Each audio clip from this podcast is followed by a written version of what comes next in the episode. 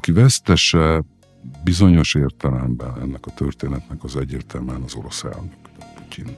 Hiszen most már nem első alkalom, amikor ilyen megmagyarázhatatlan események történnek, és a, a erős, nagy bizalommal kormányzó vezető imidzsén azért most egy jelentős volt eset.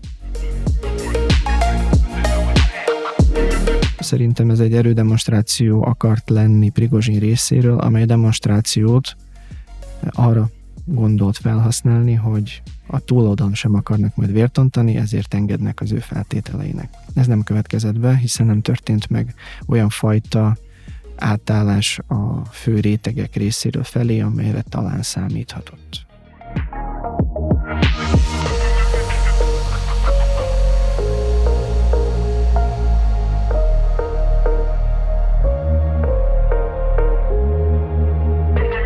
Ez itt a Kilátás, a Magyar Külügyi Intézet podcastje. A mai adásunkban Prigozsin pucskísérletéről, vagy állítólagos pucskísérletéről fogunk beszélgetni, hogy mi is volt ez a múlt szombati esemény, azt majd talán az adás végén e, jobban fogjuk látni. Vendégeink e, így Jártó István, aki Magyarország oroszországi, illetve kievi nagykövete volt, a háború alatt is Kievben szolgált, illetve korábban Romániában, jelenleg ő a Magyar Külügyi Intézetnek a fő tanácsadója és vezető kutatója. Másik vendégünk pedig Seremet Sándor, aki szintén az intézet vezető kutatója, illetve az Eurázsia Központ munkatársa. Az első kérdésem az lenne, hogy mi történt múlt szombaton Oroszországban? A ti verziótok az micsoda? Ugye a legkülönbözőbb elméleteket lehet erről hallani, onnantól fogva, hogy ugye ez egy sikertelen pucskísérlet volt, odáig, hogy ez tulajdonképpen Putyinnak a trükkje volt, egy ilyen ön kísérlet, hogy így szabaduljon meg az ellenfeleitől, meg hát a két véglet között a rengetegféle elmélet, illetve elképzelés száguldott végig az interneten arról, hogy mi is folyt Oroszországban, miközben a Wagner zsoldos csoport csapatai száguldottak Moszkva felé. István? Én attól tartok, hogy még egy jó darabig nem nagyon fogjuk megtudni, hogy pontosan mi történt ezen a szombati napon. Valóban úgy tűnik, hogy a nemzetközi közvélemény és a magyarországi kutatók is még törik a fejüket, hogy pontosan értelmezzék ezt az eseménysorozatot. Én azt hiszem, hogy amit rögtön lehet látni, az nem pontosan a történéseknek a a pontos beazonosítása, hanem már egyfajta következményeket le lehet vonni az eseményekből. Tehát láthatjuk azt, hogy kik valószínű, valószínűsíthetően a nyertesei ennek a történetnek, kik a vesztesei.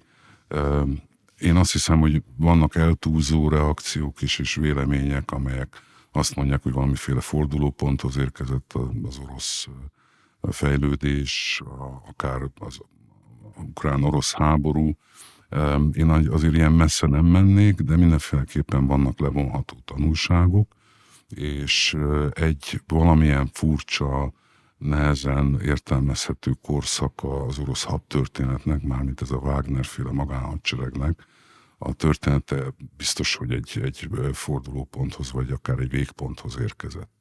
Na ebbe azért majd menjünk bele később, de előtte Sándor, a te privát elméleted Prigozsin megvadulásáról, hogy hangzik? Ha van ilyen.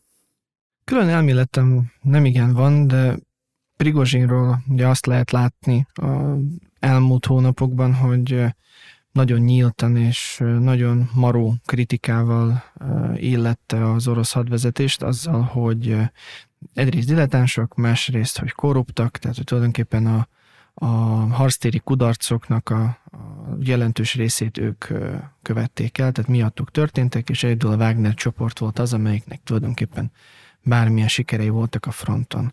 Ez adott neki egy olyan löketet, hogy ez egy ilyen orosz kifejezés, hogy elkapta a csillagot, tehát hogy egy kicsit, kicsit fejébe szállt a dicsőség, és úgy érezte, hogy, hogy úgy érezhette, hogy van egy lehetőség arra, hogy kitörjön ebből a mondjuk hadóri pozícióból is egy legitim felkent pozíciót is kaphasson, és gondolom ez a Solygóval és Gerasimovval, tehát a honvédelmi miniszterrel és a vezérkari főnökkel kialakult konfrontációt erre próbálta, próbálhatta meg kihasználni. Ugyanakkor az események megmutatták, hogy sem az elit, sem a karhatalmi erők, sem a hadsereg nem állt mögé, így ezt a társadalmi legitimációt, amire egyébként számíthatott, az, az nem állt össze. Ugye ez lenne a, a mondjuk úgy a sajtóhoz közelebb álló hivatalos változat. Persze vannak ezek az összeesküvés elméletes elképzelések, mi szerint tényleg egy önpucsról van szó, és tulajdonképpen az orosz társadalomnak egy oltást adtak, tehát mint egy vakcinát az ilyen belső lázadásokkal szemben, és megnézték, hogy hogy fognak a dolgok megvalósulni, és talán erre alapozva történik majd egy, egy szigorítás, esetleg a hatalom központosításának a megerősítése valamilyen formában, ami akár a hadseregre is kihathat. Vannak, akik azt látják például, hogy történhetnek akár káderváltoztatások is a Honvédelmi Minisztériumon belül. Ez ugyanakkor egy további belső orosz hatalmi harcnak lehet majd a nyitánya. Azt elfelejtettem mondani a műsor elején, hogy a felvétel június 27-én kedden délután készül. Ez egy ilyen, ilyen aktuális esemény kapcsán fontos, hogy az is lehet, hogy holnapra mondjuk Prigozsin ablakpucolás közben kiesik egy ablakon, de ez valamelyik másik főszereplővel is e, megtörténhet, tehát e, fontos tisztázni, hogy hát itt ugye 24-én történtek a sajnálatos események, és ahhoz képest, hogy három nappal vagyunk később. István, említetted, hogy az, hogy mi is történt, azt nehéz megmondani, viszont azt látjuk, hogy vannak nyertesek és vesztesek, és hogy kik ezek. Kik az ügynek a nyertese és vesztesei a dolgok jelenlegi állása szerint? Talán kevesebb szó esett így, ahogy figyeltem a nemzetközi sajtót és a, akár a magyar médiákat is, hogy, hogy én, az én szigorú magánvéleményem szerint az egyik legfontosabb nyertes az Lukasenko belorusz elnök aki megint feltüntethette magát egyfajta közvetítőként, egyfajta probléma megoldóként, kisegíthette, ha tetszik, a nagyobbik testvért, az orosz elnököt egy adott szituációban, és nem szabad elfelejteni, hogy most nem is Prigozsinon van a hangsúly, de, de több ezer Wagneres harcos átköltözött Belarusba. Ugye Belarus eléggé ellenséges viszonyt ápol Ukrajnával, ugye aktívan odaadta a területét, ha tetszik, a, a, az esetleges Ukrajnába irányuló támadásokhoz, illetve hát mai napig onnan is szállnak föl bombázók, rakétacsapások is érkeznek. ennek következtében az ukrán hadsereg egy jelentős része kénytelen a Belarus határ mellett várni egy bármikor bekövetkezhető valamiféle agressziót. Lengyelországgal és Litvániával sem felhőtlen a viszony, ugyanakkor azért az utóbbi években kiderült az is, hogy Lukasenko sem olyan stabilan ül a, a székében, mint amennyire látjuk. Tehát számára most egy ilyen privát hadseregnek, a, aki hozzá lojális most már innentől kezdve a megjelenése, az feltétlenül nyeresség. Tehát én úgy látom, hogy ő feltétlenül ügyesen egy nyertes helyzetbe kormányozta magát. Aki vesztese bizonyos értelemben ennek a történetnek az egyértelműen az orosz elnök, tehát Putyin.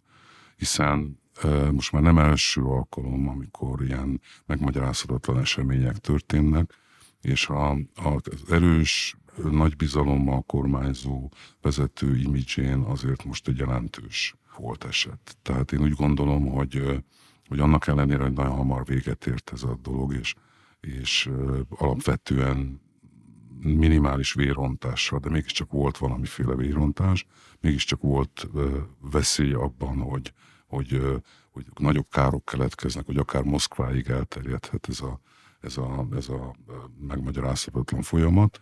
Így mindenféleképpen úgy gondolom, hogy Putyin ö, ö, helyzete egy nem kismértékben megrendült.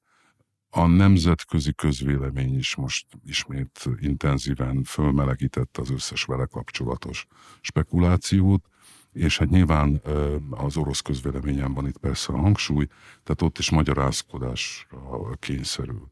Ugye most már két nyilatkozatát hallottuk, egy az események körülbelüli fél idejébe, a másik pedig aztán tegnap született meg, ahol már nagyon, hogy is mondjam, határozott, ismét a határozott keménykező vezető képében jelent meg, de itt is van valamiféle ellenmondás, hiszen Prigozsin annak ellenére, hogy az alatta szolgálók bűnöket követtek el, hiszen hallottunk lelőtt repülőgépről, helikopterről, egyéb áldozatokról, tehát ezt azért nem lehetne csak úgy elengedni. Ennek ellenére amnestiát helyezte kilátásba, majd megint azt mondja az elnök, hogy, hogy itt valamiféle büntetés lesz. Tehát látjuk, hogy valamiféle zavar keletkezett, ennek én nem tulajdonítanék túlságosan nagy jelentőséget, tehát még azért arról vizionálni, hogy Oroszország holnap összeomlik, és az összes olyan dolog, amit azért rendesen adagol a nyugati média be a közvelénybe, ezekre én nem számítok, de mindenféleképpen kellemetlen egy, egy valóban az erőskezű vezetőt képét fenntartó államférfi számára egy ilyen helyzet. Sándor, te mekkora jelentőséget tulajdonítasz az eseményeknek? Mindenképpen egy fontos esemény az orosz belpolitikában, hiszen ezt akár a nyugati, akár az orosz médiában is ilyen stressz, stressz tesztként, vagy stressz tesztként fogadták el, vagy értékelték, és az elsődleges kérdés az volt, hogy Putyin ebből hogy fog kijönni, mint erős vezető, vagy mint, vagy mint vezető, akit nem tisztelnek, ugyanakkor nagyon sokan használtak ilyen történelmi, történelmi párhuzamokat, mint a 17-es forradalom, valakik messzebb mentek, valakik például a 16-os törökországi eseményeket hozták példá, példaként, amelyek következtében pont az elnöki hatalom erősödött meg például Törökországban. Sokan arra számítanak például tényleg, hogy egy komoly hatalmi koncentráció fog majd zajlani a, a Kreml körül, tehát megpróbálják ezeket a dolgokat visszafogni. Minden mellett Putyin felé valószínűleg az orosz elit is megfogalmazhat majd kérdéseket.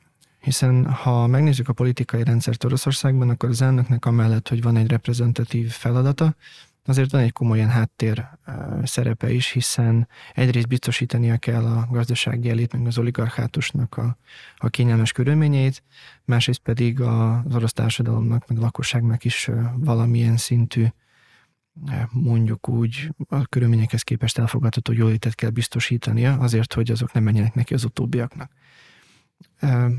A hétvégi események azok ugye nyilván azt a kérdést vetik fel, hogy mennyire képes Putyin ezt biztosítani.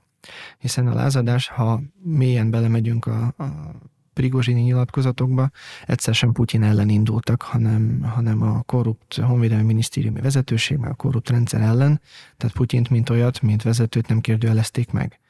És Putyin nyilatkozataiban pedig egyszer sem neveztem meg sem Prigozsint, sem a, sem a honvédelmi minisztériumnak a, a vezetőségét, tehát hagyott egy bizonyos részt ahhoz, hogy, hogy itt lehessen egy, egyfajta békés rendezés a dolog, de a legfőbb kérdés az, hogy ezek után felrúlják-e Putyinnak azt, hogy miért hagyta, hogy elmérgesedjen a viszony, miért nem vette elejét ennek a konfliktusnak a magánhadsereg és a reguláris hadsereg vezetősége között, amikor még ez esetleg megoldható lett volna, és hogy egyáltalán továbbiakban hogyan lehet ezeknek a, a törekvéseknek, amelyek egyet még fel, elő, felmerülhetnek a, a jövőben, elejét venni.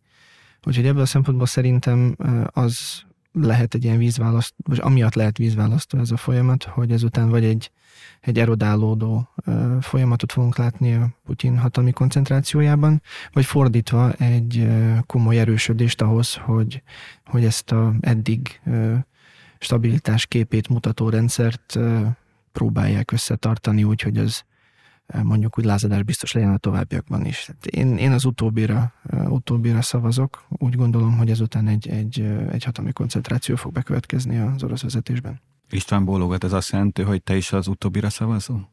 Tehát ez a török példa? Igen, én, én azért nem becsülném le azokat a történelmi analógiákat, amelyek vannak, hiszen a, az orosz történelem az feltétlenül szolgáltat egy csomó hasonló élményt, a, a visszatekintünk. Én e, inkább azt mondanám, hogy ez, ez sajátosan együtt jár ezzel a furcsán piramisszerűen építkező és erősen felül koncentrálódó hatalomgyakorlással, mert, mert a 17-es pucs, vagy nevezzük nagy októberi szocialista forradalomnak az idősebbek kedvéért, az mindenféleképpen azt mutatta, hogy, hogy milyen gyorsan meg lehet szállni egy, egy, egy hatalmi vertikumot, ha, ha, a tetején jelen esetben csak a, a, a felső vezetést eltávolítja az ember. És hogy, hogy ne menjünk nagyon vissza az időben, ez egy személyes élményem volt, hogy a 2011-es választások során, ahol ugye az emberek a modern korban élünk, az orosz választópolgárok is mobiltelefonokkal és egyebekkel mentek el szavazni, és nagyon sok felvétel került fel a netre, amely azt mutatta, hogy milyen csúnya csalások történtek ott szám, számlálásokkal, meg, meg lapokkal, szavazólapokkal, egyebekkel, és utána elég komoly tüntetések indultak Moszkvában, ugye a központi helyen, a Manyézsnáján, eh, ez ellen a, a, az eljárás ellen, ahol, ahol tiszt, szintén nem konkrétan Putyin ellen, vagy a, hiszen nem is elnökválasztás, nem is volt hatalmon, éppen volt ugyancsak a miniszterelnök volt, de az igazi hatalom akkor Medvegyev elnök volt. De, de olyan mértékben döbbentette meg az ilyen nagyméretű tüntetésekhez nem szokott hatalmat a dolog, hogy valami egészen elképesztő készültségben voltak a különböző belügyi, meg egyéb szervek Moszkva szerte. Néha az emberek az volt az érzés, hogy több rendfenntartó van az utcán, mint tüntető. Tehát, tehát pontosan emiatt, mert valahol ez a pszichózis egy kicsit benne van az orosz vagy ha tetszik a posztszovjet politikában is akár, hogy, hogy elég egy, egy, egy sima kis, jól megtervezett akció, és a rendszer egyszerűen képtelen, olyan lomha és olyan, olyan keleti, hogy nem tud rá, rá reagálni másképp, és akkor utána meg mi van, ugye mi történt, hát akkor annak engedelmeskedünk, aki éppen a hatalomra került. Tehát és, és mondom, sok ilyen eset van, a, a Brezsnyevi hatalomátvétel is valahogy erre emlékeztetett, amikor ugye a szegény Hruscsov a nyaralásból már úgy jött vissza, hogy nincs a hatalom a birtokában. Tehát, tehát az orosz gondolkodásban, az orosz érzületben igenis van helye, hogy, hogy vannak ilyen, ilyen rémisztő analógiák, amelyek emlékeztetik a hatalmat a saját sérülékenységére.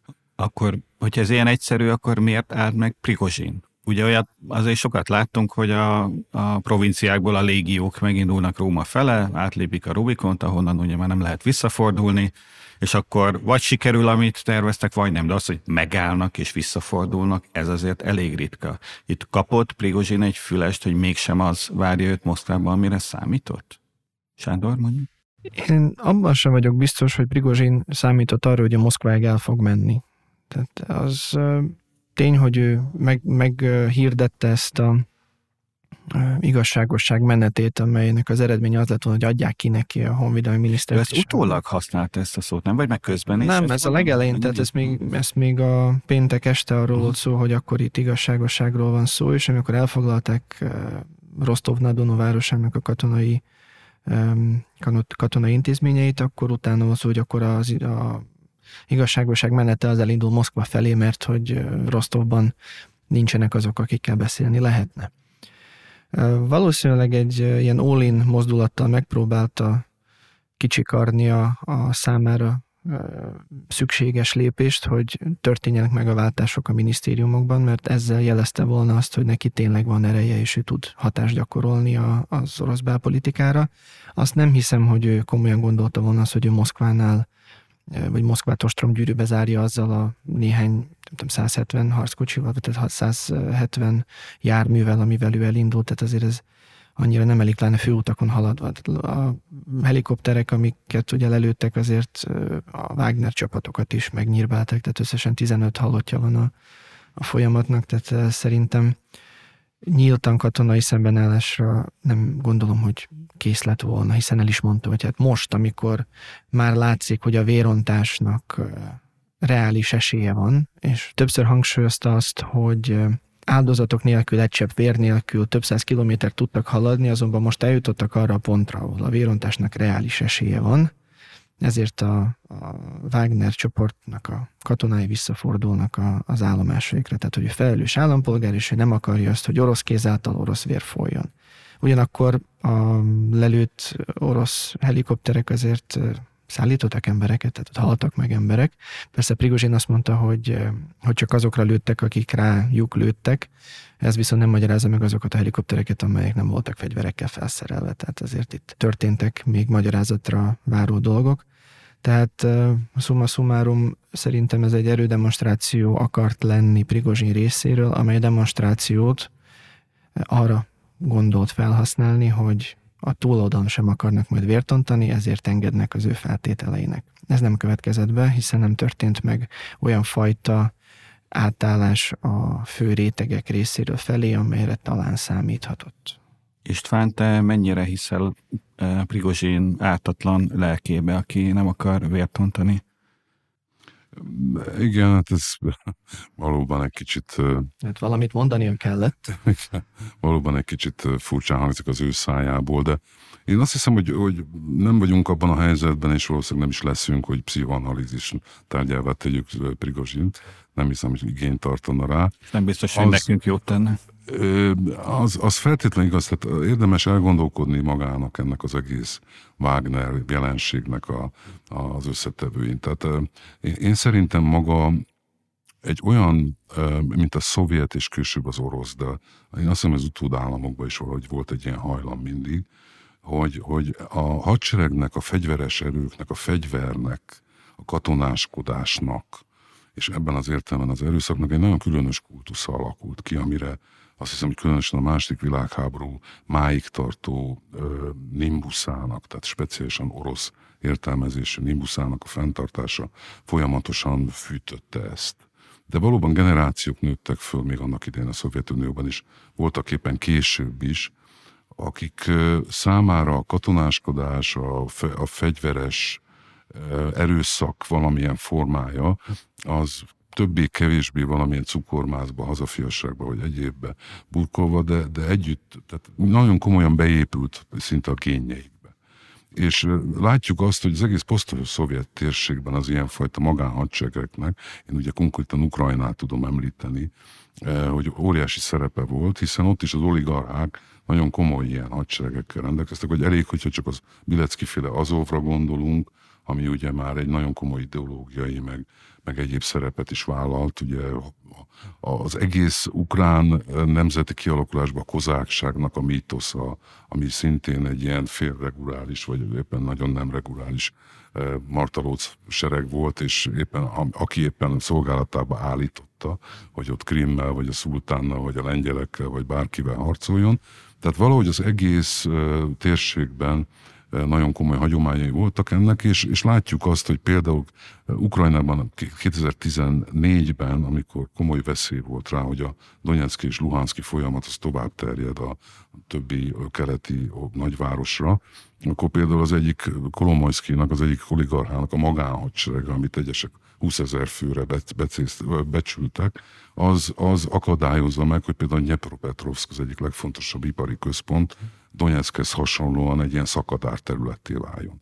Tehát, tehát valahogy az egész térségben ennek a magánhadseregesdinek a, a megítélése teljesen más, mint, mint mondjuk Nyugat-Európában vagy az Egyesült Államokban, ahol szintén vannak magánhadseregek, de azokat hát nagyon nem a saját országukon belül, vagy a szomszédok ellen vetik be, hanem különböző nagyvállalati vagy, vagy politikai célok érvényesítésére, akár más kontinenseken is.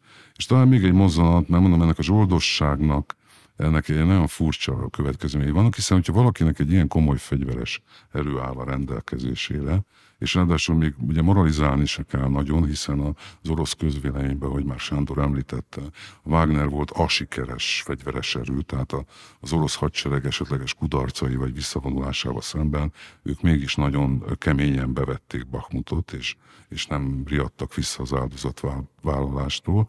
Tehát ez egy nagyon népszerű történet volt a maga idejében, és kvázi szinte hősökként ünnepelték őket. Tehát mindenféleképpen a, a kettőnek, tehát az amúgy is speciális étosz, ami a, a, a keleti, tőlünk keletre övezi ezeket a fegyverviselőket, és az, hogy itt speciálisan ez a Wagner a, a, a legitimitásának a csúcsán volt, amikor ugye részt vállalta az orosz fegyverek dicsőségéből, ez mindenféleképpen egy egész más helyre teszi őket az orosz, meg a, meg a térségbeli gondolkodásban, mint ahogy mi erről gondolkodunk. Tehát ezt is számításba kell vinni, hogy, hogy Prigozsin nem gondolkodott ő után, vagy nem volt ez teljesen egy félresiklott gondolat, hogy ő valóban egy ilyen hősi szerepben, mint valami kozák atamán, vagy nem is tudom hogy, majd rendet csinál a korrupt udvaroncok között.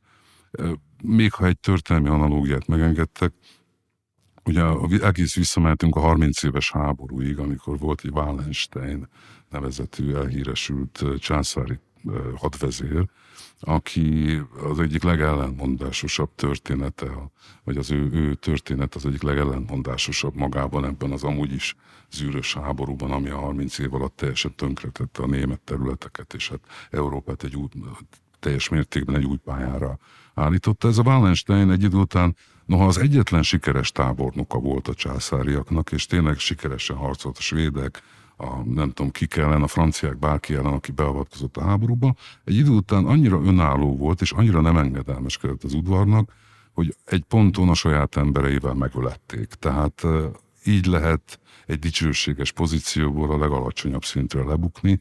Erre vannak azért közép-európai történelmi analógiák. Ez valami hasonlót, ha nem is szó szerint Prigozsin is most csinált saját magával, nem? Tehát ő ki Szerintem magát igen, van. Nem tudom, hogy ő ismerte Wallenstein történetét, de gyanítom, hogy, hogy valahogy ebben a műfajban ez nagyon szervesen benne van ez a lehetőség, és nyilván ez az ő kétségbe esett lépése is lehetett az, hogy, hogy egyrészt azt hitte, hogy ő most már tényleg a csúcson van, és azt csinál, amit akar, és ebből megásta hát nem konkrétan, de legalábbis átvitt értelemben a saját sírját is, hiszen a hatalomnak nem nagyon marad mozgástere egy ekkora erővel szemben, mint valamilyen erővel, hát ahogy lehet megszabadulni tőle. Ezt egyébként tudjuk, hogy nem konkrétan ásta meg a sírját? Tehát tudjuk, hogy most mi van Prigozsinnal június 27-én? Hivatalos értesülések szerint ő Belarusban tartózkodik Putyin és Lukasenko elnökök garanciái alatt, és fontos, amit Isten mondott azzal kapcsolatban, hogy milyen fontos, hogy ez a hősi kultusz az orosz társadalomban, és ugye Wagner ezt megkapta.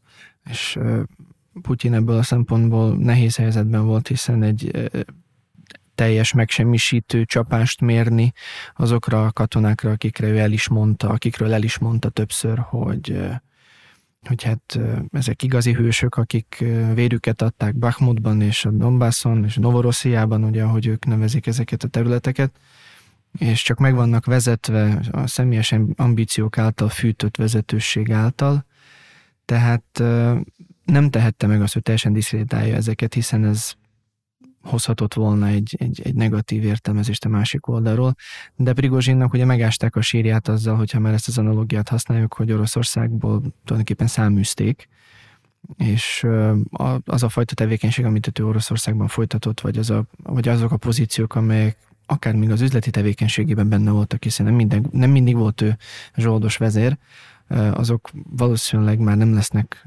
ott számára, hogy ezeket ő tudja mozgatni. Ugyanakkor Belarusban viszont még, még láthat el feladatokat, tehát brit lapokban olyasmi is megjelent, hogy azért, azért volt ez csak egy játék, meg egy színjáték ez a, ez a lázadás, hogy Prigozsint meg több ezer Wagnerest átdobjanak Belarusba, és akkor ők majd onnan szépen bemasíroznak Ukrajna területére. Ennek van realitása?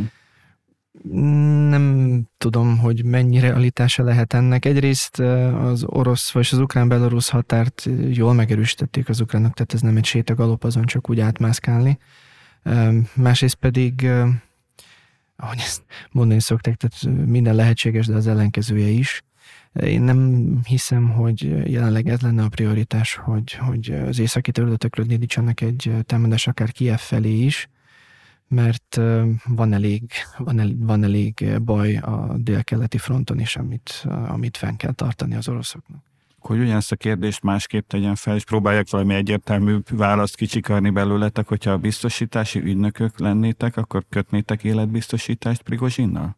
Azt hiszem, hogy mostantól kezdve igazándiból indifferens, hogy Prigozsinnal mi történik. Tehát nem véletlen, hogy a Ugye a haza elárulása szintén ebben a szláv világban egy rendkívül súlyos vált. Tehát látjuk, hogy nem is nagyon került erre sor, bár magamat meghazudtóva azt kell mondjam, hogy a másik világháborúban persze voltak a vlaszovisták és mások, akik átálltak, de, de azok is inkább ideológiai alapon. Tehát, tehát az orosz néplélekben az, hogy az ember a saját hazájával szembefordul valamilyen formában, az egy rettenetesen szakrálisan megmagyarázhatatlan dolog. Tehát tehát nem tud elszámolni az illető a, a lelkismeretével. Tehát árulónak lenni ez egy szörnyű bűn. Mindenütt persze, de, de ott valahogy különösen.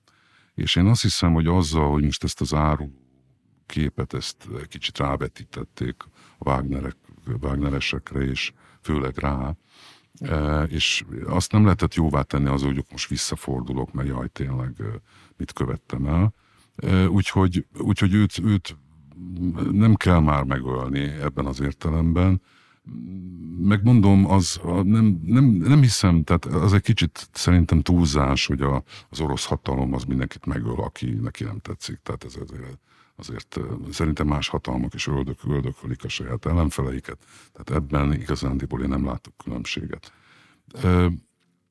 Ami a, az esetleges támadás veszélyét jelenti, látnunk kell, hogy ha, ha igazán nagy hadműveletek indulnak orosz rész Ukrajna felé, akkor a belorusz front nagyon fontos lehet.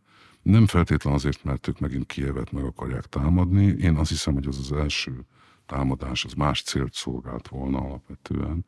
Tehát azért is végződött egy ilyen érdekes kudarccal, hiszen valószínűleg ott elkalkulálták magukat, ahogy a szakértők többsége ez, ez már ebben konszenzussal bír. De ne felejtsük el, hogy Belarus irányból lehet komoly veszélyeztetés alá vonni azokat a kelet-nyugati közlekedési útvonalakat, amelyen keresztül Ukrajna a légfontosságú és a harc, meg az élet folytatásához szükséges dolgokat kaphatja. Tehát, tehát ilyen nagyon súlyos csapás lenne, hogyha abból az irányból szinte a Ukrajna jövőjét meghatározó csapás, vagy negatívan befolyásolni képes csapás lenne, ha csak időlegesen is el tudnák vágni ezeket a főleg Lengyelországból érkező útvonalon felszállított támpótlási nélkülözhetetlen dolgokat, úgy fegyver, mint más tekintetében. Tehát én azt hiszem, hogy ez a nem is véletlen, hogyha megnézzük. Tehát Belarus mindenféleképpen felértékelődött, nem csak a, az atomfegyverek telepítése, de akár a Wagner miatt is. És ugye friss hír, hogy a, a Németország csapatokat ad kölcsön, ha úgy vesszük, Litvániának. Tehát a, a Belarus a szomszédos területeken már a, a, a, az, az idegesség akkora, hogy ott, ott mindenféleképpen egy ilyen ellensúlyozásba kezdtek. Tehát, tehát nem, nem egy lényegtelen mozzanat ez a belorusz szál, Prigozsintól teljesen függetlenül ebben a szempont, vagy ebben a tekintetben egyet tudok érteni, hogy Belarus stratégiai szempontból fontos terület az orosz hadvezetés számára, de hát nem csak a hadvezetés számára, de Belarus még, még mindig talán kevésbé van kitéve olyan nyomásnak, mint Oroszország, tehát fontos partner. Azt nem tudom, hogy portyázás szempontjából a Wagnert használnák-e, de ez egy érdekes megközelítés, tehát valóban a, a Lengyelországba származó ellátási láncoknak a, a elvágása az egy komoly probléma lenne Ukrajna számára. Engem ebből a szempontból az a szkepszis is utolér, hogy eddig ezt nem tették meg. Tehát a vasútvonalakat nem robbantották fel az oroszok, a, a hidaknak a többségét az ukránok robbantották fel, ugye, hogy az orosz csapatoknak az előrehaladását megállítsák. Nem tudom, hogy történt-e már olyan változás az orosz katonai vezetés fejeiben, hogy, hogy ilyen lépésekre vetemedjenek. Gondolok itt mondjuk a vasútvonalaknak a felrobbantására, mert eddig, amikor ezeket kifogásolták, mondjuk a, a, a kemény, vonalasabb oroszok, akkor mindig arra jött a válasz, hogy hát igen, de hogy mi nem az emberek ellen, hanem a rendszer ellen harcolunk, mondják az oroszok, és hogyha felrobbantjuk a vasutat, akkor lehet, hogy fegyver nem jön Ukrajnában, de a menekülők sem tudnak elmenekülni. Onnan, és hát nem vagyunk mi állatok volt a, a narratíva.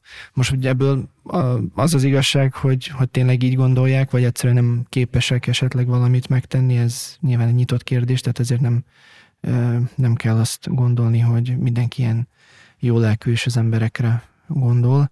De igen, tehát, hogy a Wagner jelenléte Belarusban a, amúgy is meglévő katonai jelenlét mellett azért plusz fenyegetést tud jelenteni.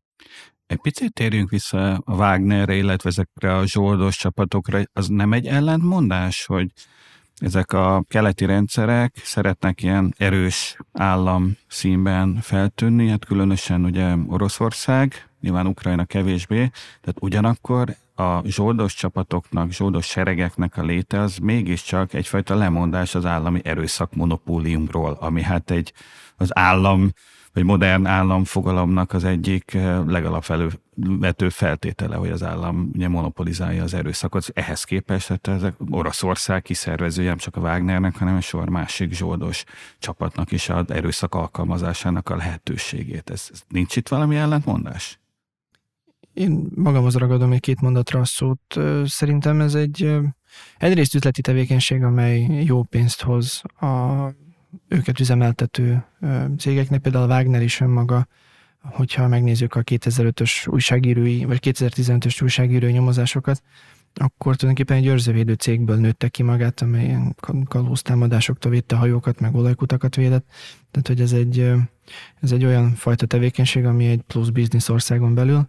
Másrészt, amikor a Wagner kinőtte magát egy időzebe vett, vagy hát időzebe nem vett magánhadsereggé, akkor sok szakértő úgy gondolja, hogy ez az orosz haderőnek egy proxy csapata, amely tulajdonképpen az orosz haderőnek olyan feladatait látja el, amelyekre konkrétan a hivatalos felkent orosz haderő bevetése nem célszerű politikai okokból gondolok itt a szíriai szerepvállalásra, vagy a kelet-ukrajnai szerepvállalásra.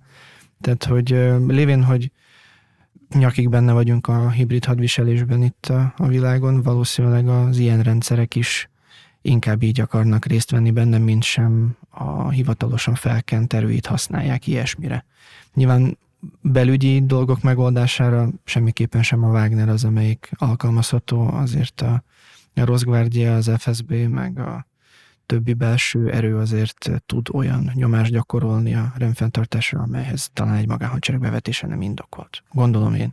István? Ez egy nagyon érdekes kérdés, hiszen a, az ukrán-orosz háború már így is rengeteg furcsaságot és szinte végtelen számú tanulságot hordoz, elsősorban a katonai szakértők és a történészek számára, hiszen nagyon sok olyan mozzanatot azonosítottak, amely előrevetíti azt, hogy ő háborúi azok már egész más formában, vagy egész más harceljárásokkal, egész más típusú katonaságot igényelve zajlanak majd le. Talán olyan furcsa történelmi párhuzamot lehetne vonni, mint az első világháborúban, ahol, ahol 1914. augusztusában a, a francia katonák, és még piros nadrágban és kék kabátban a a németek pedig a csúcsos sisakba vonultak, aztán amikor megszólaltak a géppuskák, akkor mindenki menekült a föld alá, és attól kezdve onnan is harcolt, tehát nem mozogtak. A, nem voltak már olyan látványos csaták, mint Borodino, vagy Waterloo, vagy valami más ilyen hasonló történelmi összecsapás. Tehát magának a háborúnak a jellege változott meg, és cinikusan fogalmazva, Szerintem azzal, hogy ezek felértékelődnek, ezek a magánhadseregek, a tömeg hadseregek és a sorozott hadseregekhez képest, ezek pontosan annak a megváltozása jelentik, hogy most már nem, tehát a technológiák eljutottak arra a szintre, ahol az ember még jobban elmagányosodik a, a, ezekben a kiszolgáltatott helyzetekben, hiszen döbbenetes látni a, felvételeket, hogy a drónok egyenként vadásznak le katonákat, akik szegények azt hiszik, hogy egy bokor alatt, vagy egy éjszakai sötétségben, vagy egy lövészárokba el tudnak tűnni, de nem, ott is rájuk dobnak valamit, vagy ott is eltalálják őket, és látszik, hogy a, az orosz tüzérség halál pontosan tud az elektronikájával célozni, még akár nem is látható célokat. Ilyen körülmények között, ha, ha vannak olyanok, akik vásárra szeretnék vinni a bőrüket, és továbbra is hivatásszerűen űzik a, a halálipart, akkor természetesen rájuk kell támaszkodni. Óriási tévedése volt egy ideig szerintem a, a nemzetközi figyelemnek, hogy, hogy a Wagner dolgot azt leegyszerűsítették, ez a börtöntöltelékek, nem erőszaktevők, nem tudom, mindenféle csőcselék. Sajnos Bakhmut bebizonyította, hogy ez a Wagner egy jóval komolyabb katonai struktúra és egy katonai gépezet, mint amire sokan számítottak, hiszen én láttam olyan, olyan felvételeket, ahol látszott, hogy, hogy a tisztikara, tehát az előjárói ennek a seregnek, azok igenis vérprofessionális katonai szakemberek, és úgy tervezték meg ezeket a támadásokat, és úgy is hajtották végre, hogy az ukrán védőknek minden fel, önfeláldozás dacára nagyon kevés esélye volt. Tehát ez is mutatja azt, hogy a, a jövő háborúiban ezek a professzionális és és tényleg a katonaskodást hivatásuknak érző, és a háború borzalmaitól nem írtózó embereknek van jövője, tehát sokkal inkább harcra foghatóak, mint azok, akik kelletlenül bevonulnak valamilyen törvényi utasítással a mindenkori bárhol lévő hadseregekbe. Ez egy nagyon drámai változás a jövő hadviselésében, és még nem is látjuk a következményeit pontosan. Akkor lehet, hogy a jövő háború egy ilyen Blackwater Wagner összecsapás lesz. Akár. Sándornak volt egy nagyon érdekes felvetése, mi szerint a az orosz elit megkérdezheti Putyint, hogy ugyan miért hagyta, hogy így elmérgesedjen a Wagner, illetve a hivatalos orosz hadsereg vezetése közötti viszony. Ez azért tényleg, hát ilyen külső szemlélőként, katonai dolgokhoz nem igen értő emberként azért nekem is feltűnt, hogy az, hogy, hogy kiállnak és katonai vezetők videó üzenetekbe gyalázzák egymást, akik amúgy ugyanazon az oldalon harcolnak, ez azért egészen ritkának tűnik a hadtörténetben. Nyilván rivalizáló tábornokok mindig is voltak, de az, hogy ilyen nyíltan, hazaárulással, inkompetenciával, egyebekkel vádolják egymást teljesen nyilvánosan, ez azért nagy, valami nagy, nagy problémát sejtett az orosz rendszeren belül, vagy legalábbis azt sejteti, hogy Putyinnak azért volt valami oka arra, hogy hagyta, hogy ez így alakuljon. Érdekes felvetés. Ugye az orosz vezetés, meg az orosz politikai elit az évtizedek óta szokott össze.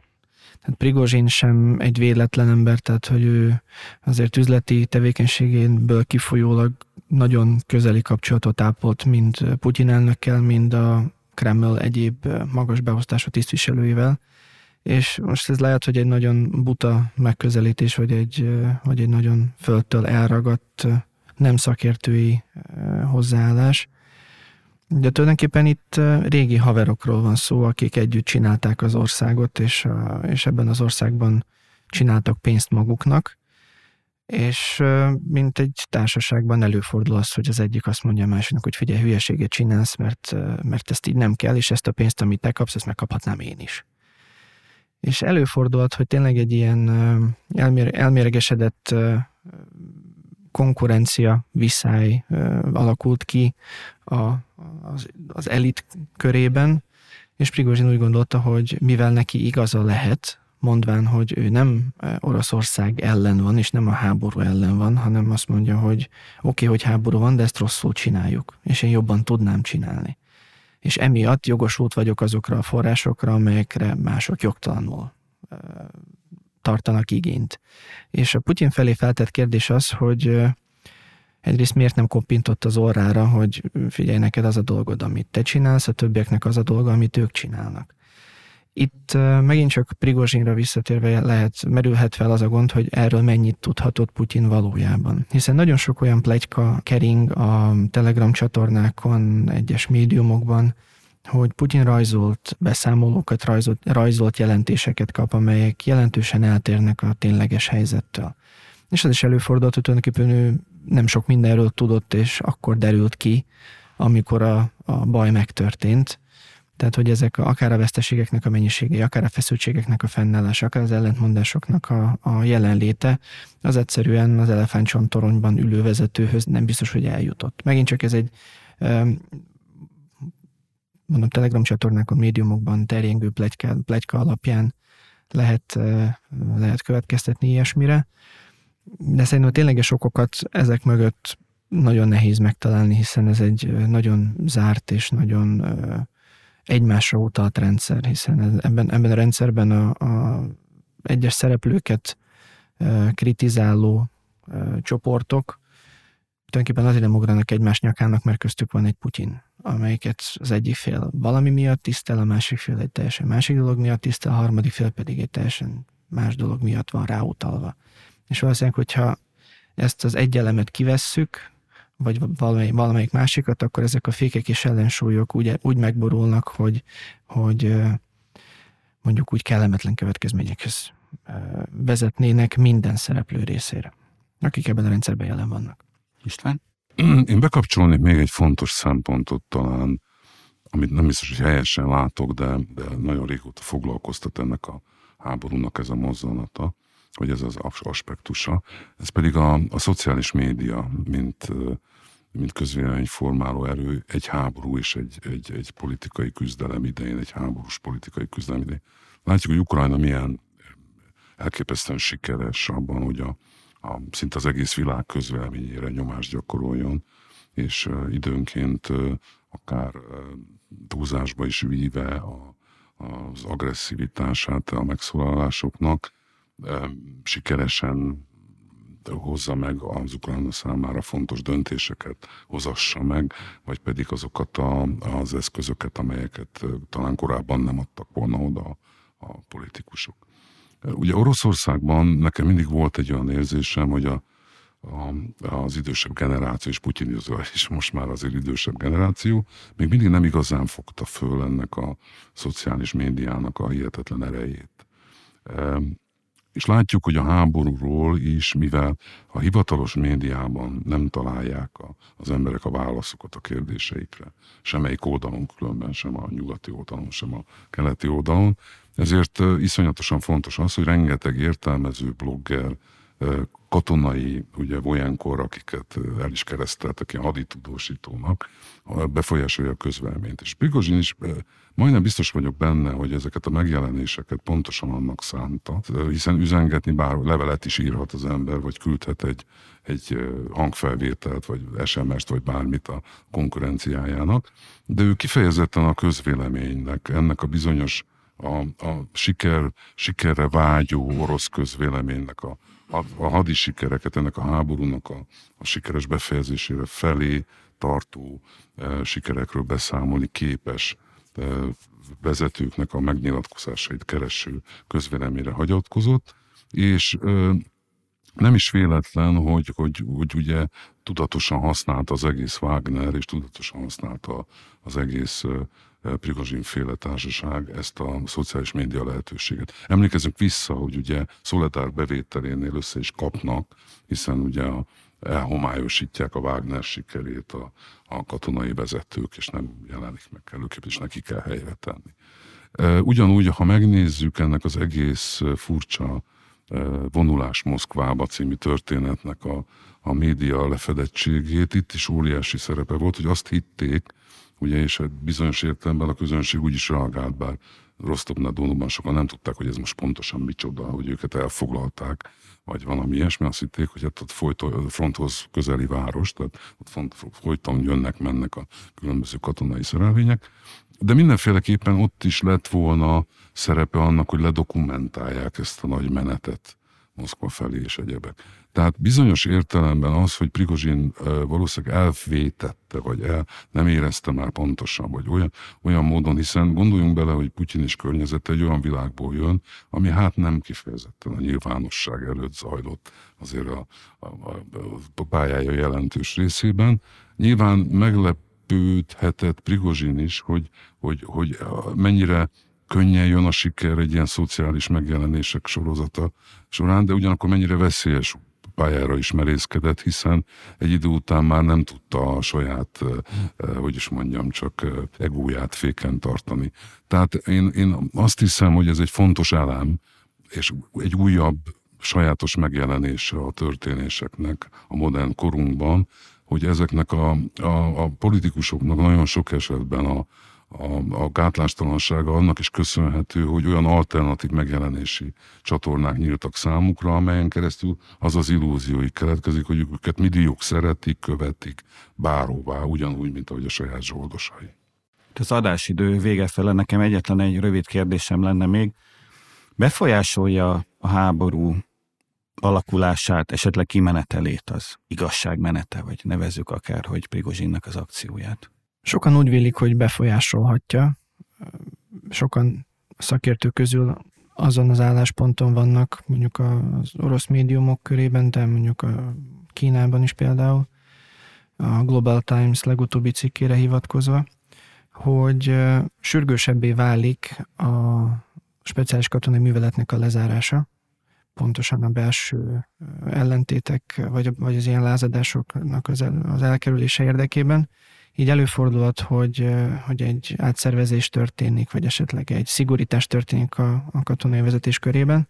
és talán várható a, a, az eszkaláció.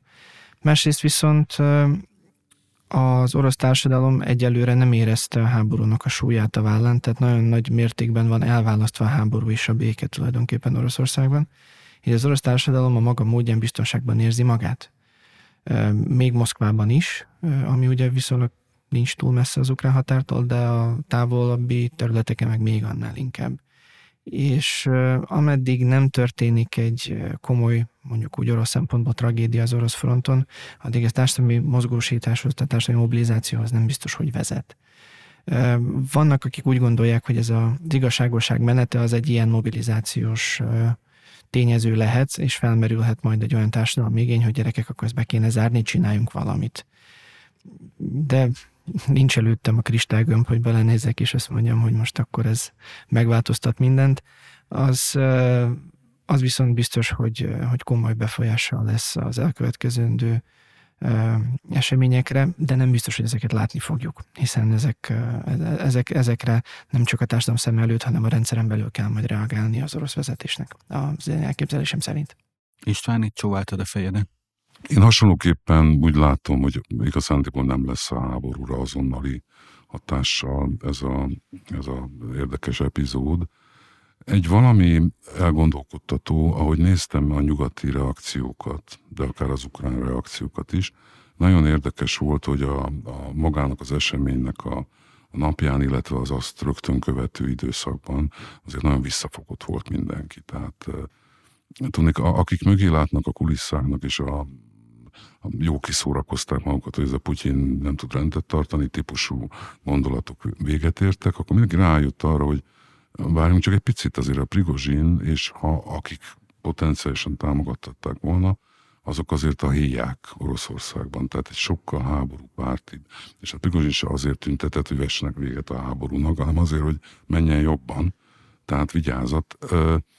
Egy sokkal durvább, sokkal keményebb eszközökkel dolgozó, kiméletlenebb lehetősége is van ennek a háború folytatásának, és ez villant föl egy pillanatra. Én nem tartom véletlennek, hogy az amerikaiak nagyon gyorsan elhatárolódtak, és Zelenszky elnök is egy nagyon visszafogott mondatban reagált ezekre az eseményekre. Jó, persze nyilván a szociális médiában azért ment a kajánkodás, meg a, hogy is mondjam, a, a lekicsénés, de, de ezt azért is furcsának tartom, mert hogy mondjam, nagyon furcsa, hogy valakik azért pusztán, hogy Putyintól megszabaduljanak, annak szurkoltak, hogy egy nála esetleg sokkal durvább és fékezhetetlenebb vagy kezelhetetlenebb diktatúra-szerűség jön létre Oroszországba. Tehát ennyire azért nem kellene talán gyűlölni Oroszországot és az orosz vezetést. Én azt gondolom sajnos, hogy a következmény mindenféleképpen az lehet, hogy a, a, a a háború a maga pusztító formájában folytatódik, tekintettel arra, hogy, hogy ahogy Sándor is nagyon helyesen mondta, az orosz közveleményben nem következett be egy olyan békés fordulat, vagy békepárti fordulat, amely ezt visszafogná. Látjuk, hogy a nyugati szövetségesei Ukrajnának továbbra is úgy gondolják, hogy egész addig, amíg Ukrajna nem mondja azt, hogy most már nem akarja folytatni a, a, az összecsapásokat, addig kész támogatni. Tehát jelen pillanatban e, sajnos úgy tűnik, hogy ez az egész történet egy, egy elgondolkodható epizódja egy még folytatódó tragédiának. Hát ez nem volt egy túlságosan pozitív végszó, viszont végszó volt, mert a kilátásnak a Magyar Külügyi Intézet podcastjének ez az adása véget ért. Vendégeink voltak Ígyártó István, Magyarország volt romániai, oroszországi, illetve ukrajnai nagykövete, jelenleg a Magyar Külügyi Intézet vezető kutatója és tanácsadója, illetve Seremet Sándor, a Külügyi Intézetnek vezető kutatója és az Eurázsia Központ munkatársa. Köszönöm szépen nekik a részvételt, illetve a hallgatóinknak a figyelmet. Attól tartok, hogy a végsző is előre jelezte, hogy még jó néhány kilátás adásban fogunk sajnos az ukrajnai háborúval foglalkozni. A viszont hallásra.